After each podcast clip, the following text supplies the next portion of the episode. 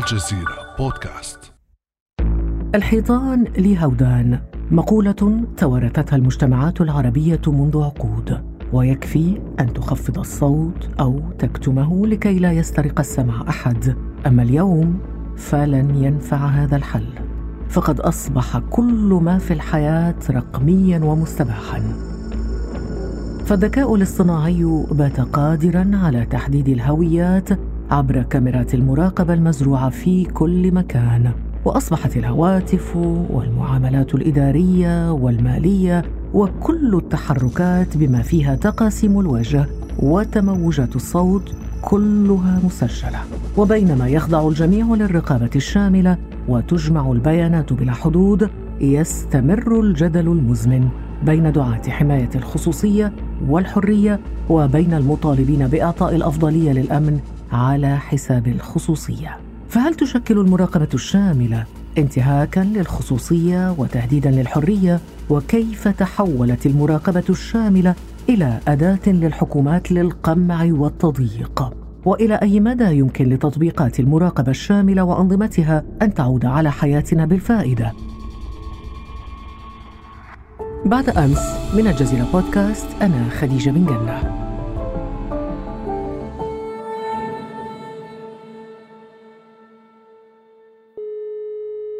وأرحب في هذه الحلقة بالأستاذ نبيل عودة المتخصص في سياسات الإنترنت. صباح الخير نبيل. صباح الخير أهلا وسهلا فيك وفي جميع المستمعين. نبيل عودة بداية لو تشرح لنا ما المقصود بالمراقبة الشاملة وما هي أدواتها. المراقبة الشاملة أو المراقبة الجماعية هناك فرق في الترجمة هي في الإنجليزي mass surveillance المراقبة الجماعية. نحن باللغة العربية أعتقد ترجمتها أفضل هي المراقبة الشاملة لأنها تشمل كل شيء. ويمكن اختصار تعريفها ست خديجة بأنه المراقبة الشاملة هي المراقبة التي تعتمد على ممارسة التجسس على مجموعة كاملة أو كبيرة من السكان. ويمكن أن تشمل الكثير من الأدوات والوسائل والطرق منها مثلا ال CCTV اللي هي الكاميرات التلفزيونية المعلقة والموجودة في الشوارع وفي كثير من الأماكن العامة أو اعتراض البريد الإلكتروني أو التنصت على الاتصالات السلكية واللاسلكية أو اختراق الكمبيوتر أو جمع المعلومات الضخمة من المستخدمين للإنترنت والاتصالات والتطبيقات الرقمية بشكل يومي ودائم وحثيث. طبعا يتم تنفيذ المراقبة الجماعية والشاملة من قبل قبل الدولة طبعا هذا كلاعب أساسي في العملية أو من قبل الشركات شركات الإنترنت العملاقة أو شركات أخرى تعمل على أو تقوم مهامها على جمع البيانات من المستخدمين مثل بعض الأحيان شركات الطبية وشركات صناعة الأدوية التي يهمها جمع أكبر قدر ممكن من البيانات الشخصية عن الدي ان اي للمستخدمين. باختصارا هناك بعض المف... يعني أحكي الكلمات المفتاحية في التعريف أن المراقبة الشاملة هي التجسس في الأساس. وأعتقد انه هذه الكلمة تثير فينا الكثير من التوجس والخوف. إذا المراقبة هي مصطلح نوعا ما تلطيفي لحقيقة ما يقام أو ما تقوم عليه هذه الممارسة وهي التجسس. والتجسس لا يكون على فرد أو شخص أو مجموعة من الأشخاص وإنما يكون على كامل الجماعة على كامل الشعب على كامل منتسبي الدولة أو المواطنين وتتم من خلال عدد كبير جدا من الوسائل سواء كان إلكترونية وغير إلكترونية وتمارس من قبل الدولة والشركات. نعم سنتحدث عن الوسائل والأدوات ولكن هذه المراقبة الشاملة وهي كما قلت مصطلح ملطف لمصطلح التجسس وكلنا طبعا عرضة وضحية شعوبا وافرادا لعملية التجسس. من هي الدول الرائدة في هذا المجال؟ أكثر دول تستخدم هذا يعني نظام الرقابة المراقبه الشامله أو التجسس؟ حاليا خديجة كل الدول تمارس هذا الموضوع جميعها. وإن تمايزت في بعض الطرق والمدى التي تصل إليه آه، عملية المراقبة. يعني من الدول الديمقراطية مثل الولايات المتحدة الأمريكية إلى الدول الأكثر ديكتاتورية وشمولية اللي هي الصين. أنا أعتقد أنه نحن عندنا نموذجين حاليا يسودون نحكي فلسفة التجسس أو الرقابة الشاملة في العالم. النموذج الأمريكي أو النموذج الصيني وما بينهما يعني تتمايز الدول. النموذج الأمريكي كما أفصح عن هذا الموضوع المتعاقد السابق مع سي اي اي سنودن في عام 2013 أثبت أنه أمريكا أو الحكومة الأمريكية تمارس عملية تجسس شاملة على جميع مواطنيها وتقوم بتعقب جميع الاتصالات الداخلة والخارجة من الولايات المتحدة الأمريكية سواء كان لمواطنين أمريكيين أو لمواطنين غير أمريكيين في العالم. وشمل أيضا هذا التجسس بعض أهم حلفاء الولايات المتحدة الأمريكية مثل ما أثبت أن هناك تجسس من الحكومة الأمريكية على المستشارة الألمانية أنجيلا ميركل. إذا هذا التجسس من أجل يعني كما يقال محاولة ضبط الأمن وصد أي هجمات إرهابية. وقد أثبت الكثير من الدراسات أن فاعلية حقيقة هذا البرامج الهائلة في التجسس في رصد وإيقاف العمليات الإرهابية هو ضئيل جدا. قبل قليل نبيل قلت هناك أدوات محددة تستخدم في هذا النظام في نظام المراقبة الشاملة. ما هي هذه الأدوات؟ يعني ممكن نقرب الصورة للمستمعين من خلال أخذ مثال خديجة. يعني نأخذ الصين على سبيل المثال. الصين الآن في محاولة لتغيير هوية الأيغور. ودمجهم إذا صح التعبير في الأغلبية الصينية. الصين زودت نقاط التفتيش يعني الشرطة في إقليم تركستان الشرقية بما يسمى ب door data أو أبواب البيانات وهي عبارة أجهزة غير مرئية بحيث أنه أي مواطن من الأوغور بمر عن طريق هاي نقطة التفتيش يتم مسح بيانات الأجهزة الخلوية كاملة ووضعها على منصة خاصة تسمى منصة العمليات المشتركة المتكاملة اختصارا IJOP بحيث إنه هذه التجسس يتم بغياب تام عن إدراك هذا الشخص الذي مر عبر هذه البوابة، بل الامر يذهب إلى أكثر من ذلك خديجة، تخيل إنه في الاوغور هناك في منطقة تركستان الشرقية يتم وضع ال QR اللي هي هاي الرمز النقش الرمزي الرمز المنقوش يتم وضعه على الأبواب تمام أبواب المواطنين بحيث إنه إذا جاء الشرطي فقط يقوم بمسح ضوئي لهذا الكود من أجل أن يطلع على تفاصيل من يسكنون هذا البيت وتاريخهم المتعلق بمدى التزامهم بنحكي القواعد والإجراءات والقوانين التي تفرضها الحكومة الصينية عليهم. برأيك نبيل عودة لماذا تحتاج الحكومات لأنظمة المراقبة الشاملة وتنفق عليها كل هذه الأموال الطائلة؟ بداية هو يعني ما يشاع أنه بداية من أجل توفير الأمن. على فرض إنه هذه الأنظمة تساعد على رصد الباد جايز المواطنون السيئون إذا صح التعبير أو الأفراد السيئون من أجل رصدهم قبل أن يقوموا بأعمالهم الضارة. وهذا هو المبرر الأساسي للدول في استخدام هذه الأدوات التجسسية في موضوع الأمن. هناك تطور الموضوع قليلا مثلا في بعض الدول ما يسمى بالسوشيال كريدت، بمعنى آخر إنه من خلال المراقبة إحنا نستطيع إدارة السكان بطريقة تجعل من المواطنين أكثر تحضرا، يعني خلق المواطن الجيد وتقليل المواطن السيء. آه، لأنه سوف تعتمد نحكي مكانتك الاجتماعية على مدى التزامك بالقواعد العامة ويتم رصد هذه القواعد العامة من خلال أدوات التجسس مثل ال CCTV على سبيل المثال. هناك أيضا نوع من ما يسمى بال soul engineering أو هندسة الروح بمعنى آخر هو محاولة التأثير على الدوافع والضوابط الداخلية للإنسان من أجل خلق أو تقليل قدر الإمكان نزوع الإنسان إلى عمل ما هو ضار أو ارتكاب الجريمة أو ما إلى ذلك طيب هنا الدولة تلجأ إلى هذه الأساليب أو الحكومات لكن هل هناك نبيل جهات أخرى تسعى إلى جمع البيانات المتعلقة بالمستخدمين؟ نعم الشركات الخاصة خصوصا شركات الإنترنت سواء كانت الشركات العملاقة مثل جوجل، فيسبوك، أمازون أو غيرها حتى من الشركات الأقل حجما مثل الشركات المتخصصة مثلا بصناعة الدواء أو المتخصصة مثلا بتقديم خدمات يحتاجها تجارية مثلا مواصلات أوبر على سبيل المثال بزنس جميع هذه التطبيقات الإلكترونية الرقمية طيب هي كيف تستفيد من هذه المعلومات؟ تستفيد من هذه المعلومات بأمرين، الأمر الأول إنه جمع هذه البيانات الضخمة يتم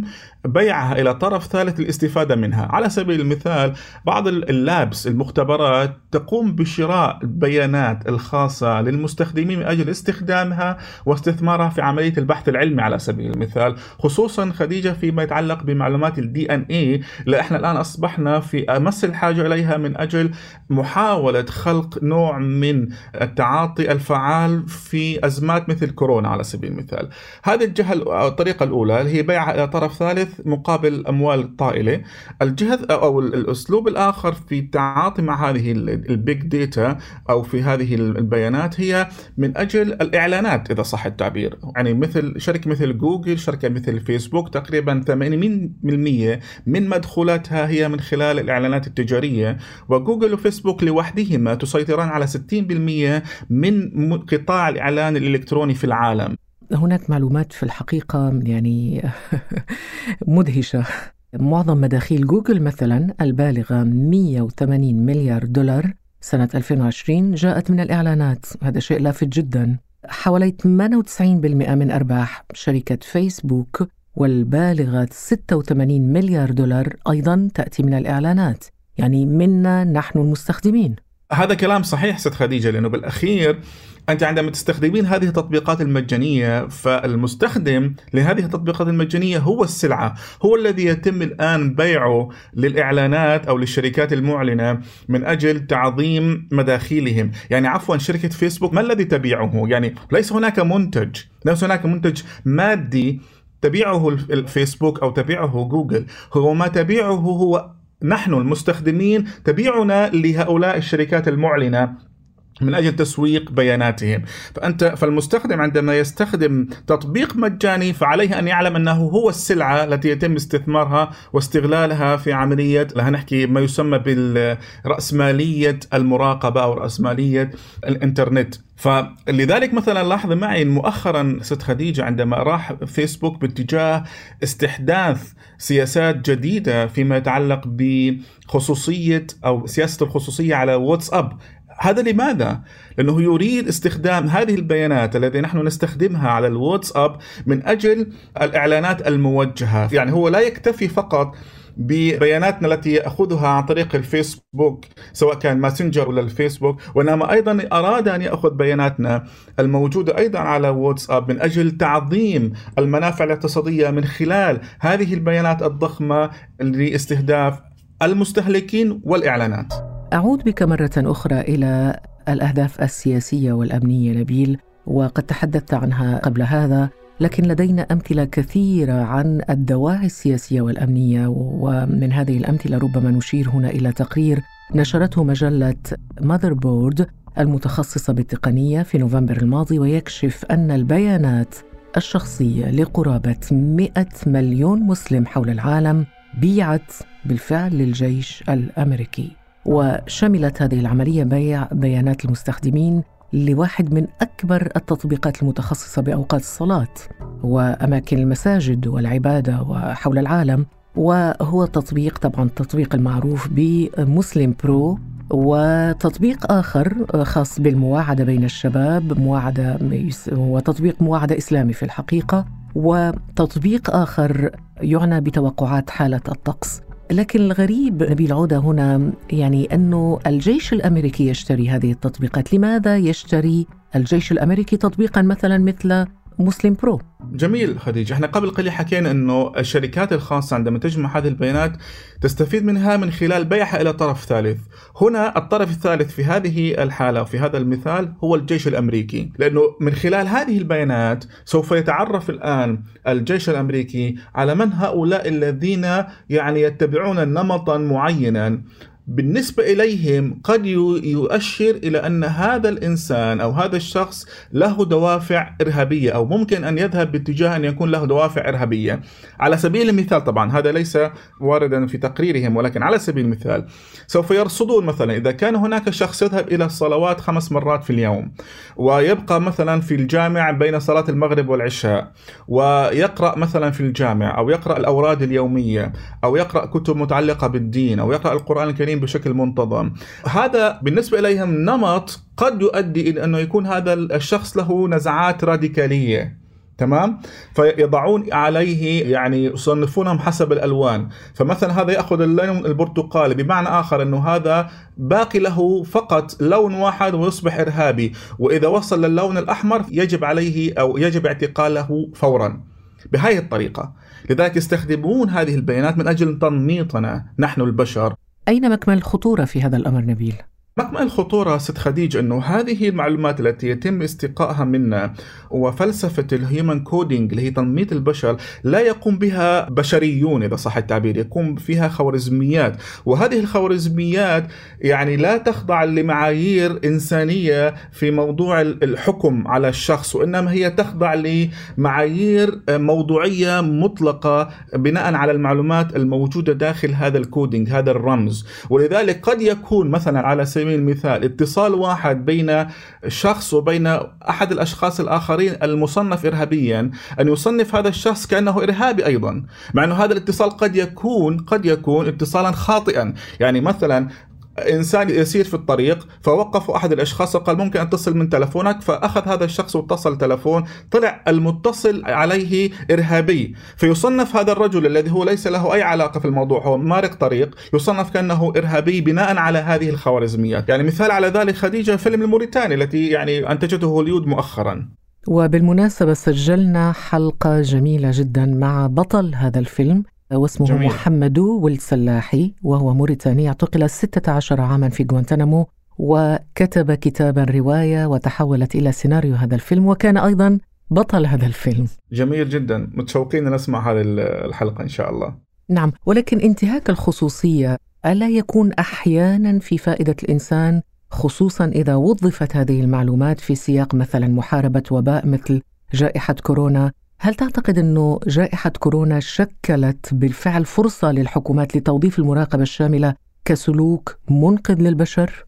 هذا سؤال جدا رائع لكن للأسف خديجة من الذي يستطيع أن يراقب الحكومات بحيث لا تذهب باتجاه استخدام هذه البيانات لتضييق على الحريات يعني جميل جدا. إحنا ممكن نستخدم التكنولوجيا في جوانب إيجابية من خلال محاولة قدر الإمكان رصد هذا الوباء، محاولة محاربته، استخدام الكميات الهائلة من الدي ان اي في محاولة إيجاد علاجات، هذا شيء جميل جدا. ولكن هل يوجد ضمانات بحيث إنه هذه المعلومات الضخمة التي تم استقائها من المستخدمين لا تستخدم في محاولة لقمعهم للتضييق على حرياتهم، لا يوجد ضمانات، ومن هنا هناك فلسفة الآن تقول إنه يجب أن تكون هناك مؤسسات وسيطة بين الدولة وبين المجتمع تعنى في هذه التقنيات من أجل عدم استخدامها بطريقة يعني طريقة سيئة، لأنه الموضوع ست خديجة هنا من الذي يعرف على سبيل المثال إرهابي أو من الذي يعرف المعارض السياسي المتمرد على سبيل المثال.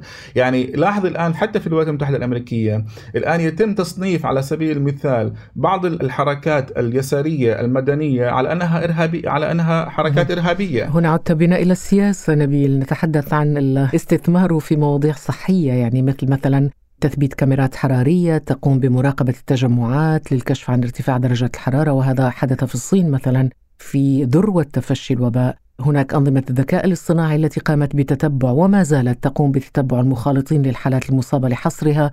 هناك تطبيقات كثيرة ظهرت مع جائحة كورونا مثلا عندنا في قطر. تطبيق احتراز وهناك تطبيقات أخرى مماثلة في مجتمعات ودول أخرى. أليس ذلك مفيدا برأيك؟ 100% ذلك مفيد جدا. ولكن عندما قلت يعني ارجعتنا للسياسة هو الفكرة ست خديج إنه الموضوع لا ينفصل عن السياسة.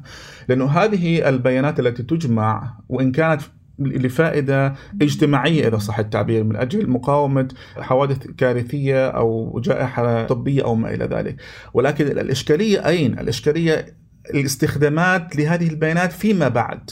هل هناك ضمانات ألا تستخدم لتضييق على إذا صح التعبير على المواطنين ونزع حرياتهم أو تضييق على حرياتهم، هذه الإشكالية، طبعا هناك جوانب مشرقة للتكنولوجيا، أنا لا أدعي إنه جميع الجوانب هي جوانب سلبية يعني فيما يتعلق بسواء كان مراقبه الشامل أو غيرها من التقنيات، ولكن يجب أن تكون هناك جهات مسؤولة على مراقبة الحكومة أو الحكومات إذا صح التعبير في اتباعها لهذه الوسائل والمنهجيات حتى لا يتم استخدامها بطريقة سيئة مسيوز يعني. هذه فكرتي ولكن أنا لا أنكر اطلاقا إنه فعلا هذه التطبيقات مهمة جدا في بعض الجوائح سواء كانت البيئية ولا الطبية ولا البيولوجية. طيب من كلامك نفهم نبيل إنه المفاضلة بين الأمن والخصوصية معادلة مش بس صعبة مستحيلة تقريبا في ظل هذا التقدم التكنولوجي المتسارع. 100% وهذا عبر عنه الرئيس السابق آه، أوباما عندما قال إذا أردتم أن تحافظوا على مستوى معين من الأمن عليكم أن تضحوا بمستوى معين من الخصوصية. هذا الكلام أصبح مفهوما وراسخا عند الحكومات الديمقراطية أو الليبرالية وأعتقد أنه أصبح راسخا بشكل أكبر جدا عند الحكومات الأكثر شمولية أو الدكتاتورية.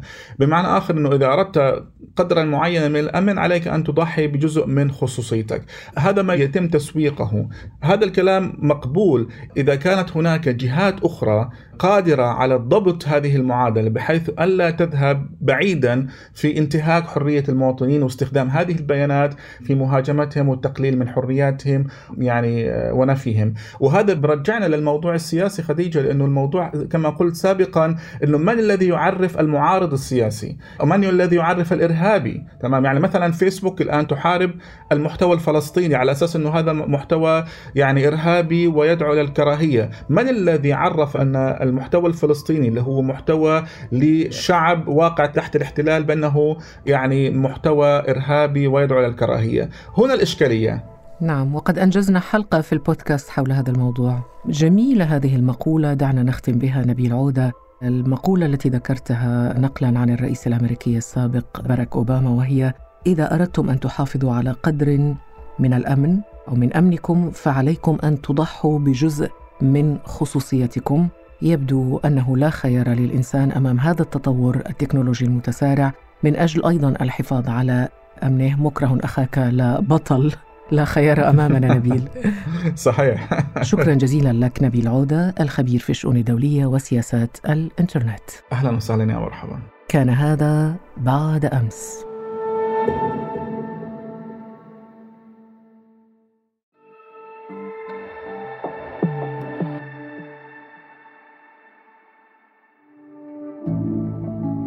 على تواصل مستمر مع الجزيرة بودكاست ولا تنسى تفعيل زر الاشتراك الموجود في تطبيقك لتصلك الحلقات يومياً.